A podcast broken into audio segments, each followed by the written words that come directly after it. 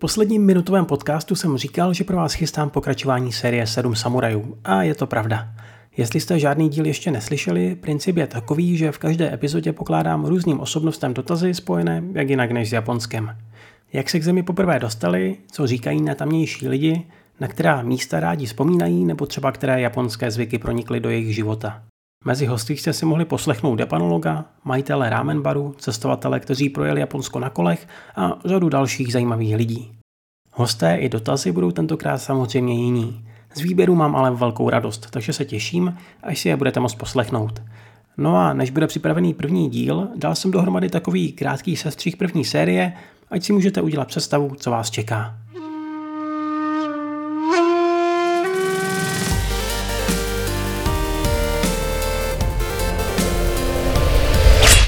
Japonci jsou podle mě především v mnoha věcech, čekaných i nečekaných, hodně odlišní.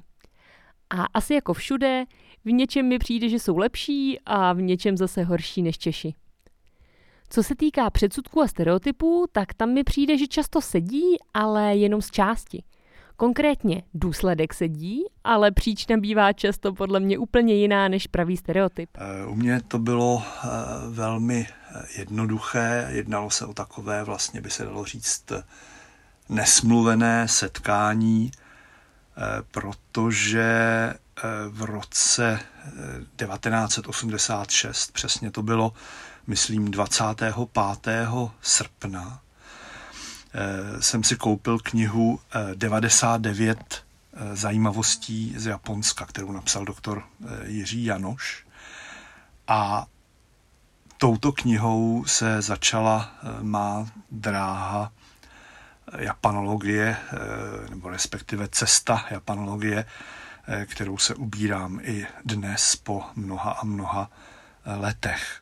Místo, který se mi vrací ve vzpomínkách dost často je vlastně hora Fuji, protože mě vždycky fascinovalo, odkud je vidět. Uh, takže asi nejčastěji jsem ji viděla různě z vlaku, ať už v Tokiu, nebo když jsem měla na sever, nebo na jich. Takže to, to můžu rozhodně doporučit všem. Určitě to je rámen, který i tady kolem nás vlastně ten rámen probíhá už nějakou chvíli a určitě velká inspirace pro nás zacházení se surovinama, e, vztah, vztah k surovinám, vztah k jídlu a určitě ta kultura do nás nějakým způsobem ne, jakoby proniká. Na výpravu je Japonsko poměrně přístupná země.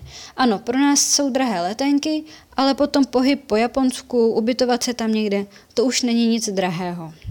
Samozřejmě, záleží na tom, jak moc si to chcete užít, jak moc jste pohodlní. Každopádně, co se týče toho života v Japonsku, tak to už je horší.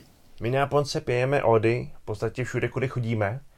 Během naší cesty se s náma častokrát dali do řeči, eh, byli strašně milí, eh, vítali nás, eh, byli extrémně pohostinní, vždycky nás často obdarovali různými drobnostmi.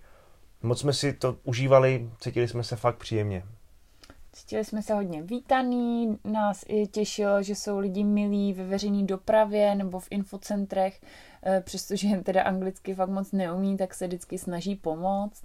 Líbí se nám, že tu lidi dodržují pravidla, že je tu tím pádem bezpečno a všechno tak jako funguje a hodně nás i inspiruje, že jsou tady velice jako štíhlí a vitální lidi, asi díky um, té dobré japonské stravě a pohybu.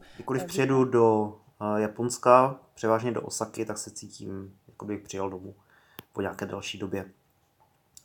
První střed s Japonskem byl uh, někdy kolem 9-10 let uh, na tréninku karate a bylo to jenom takové letmé dotknutí. A ten největší boom přišel v roce 2014, kdy jsme v Ostravě dělali festival uh, slavností bojových umění a měli jsme doprovodný program Japonsko na dosah. A tak od té doby se vlastně o to Japonsko začínám zajímat mnohem hlouběji a do detailu a už je to, řekněme, součást každodenní činnosti. なるほど。侍だな。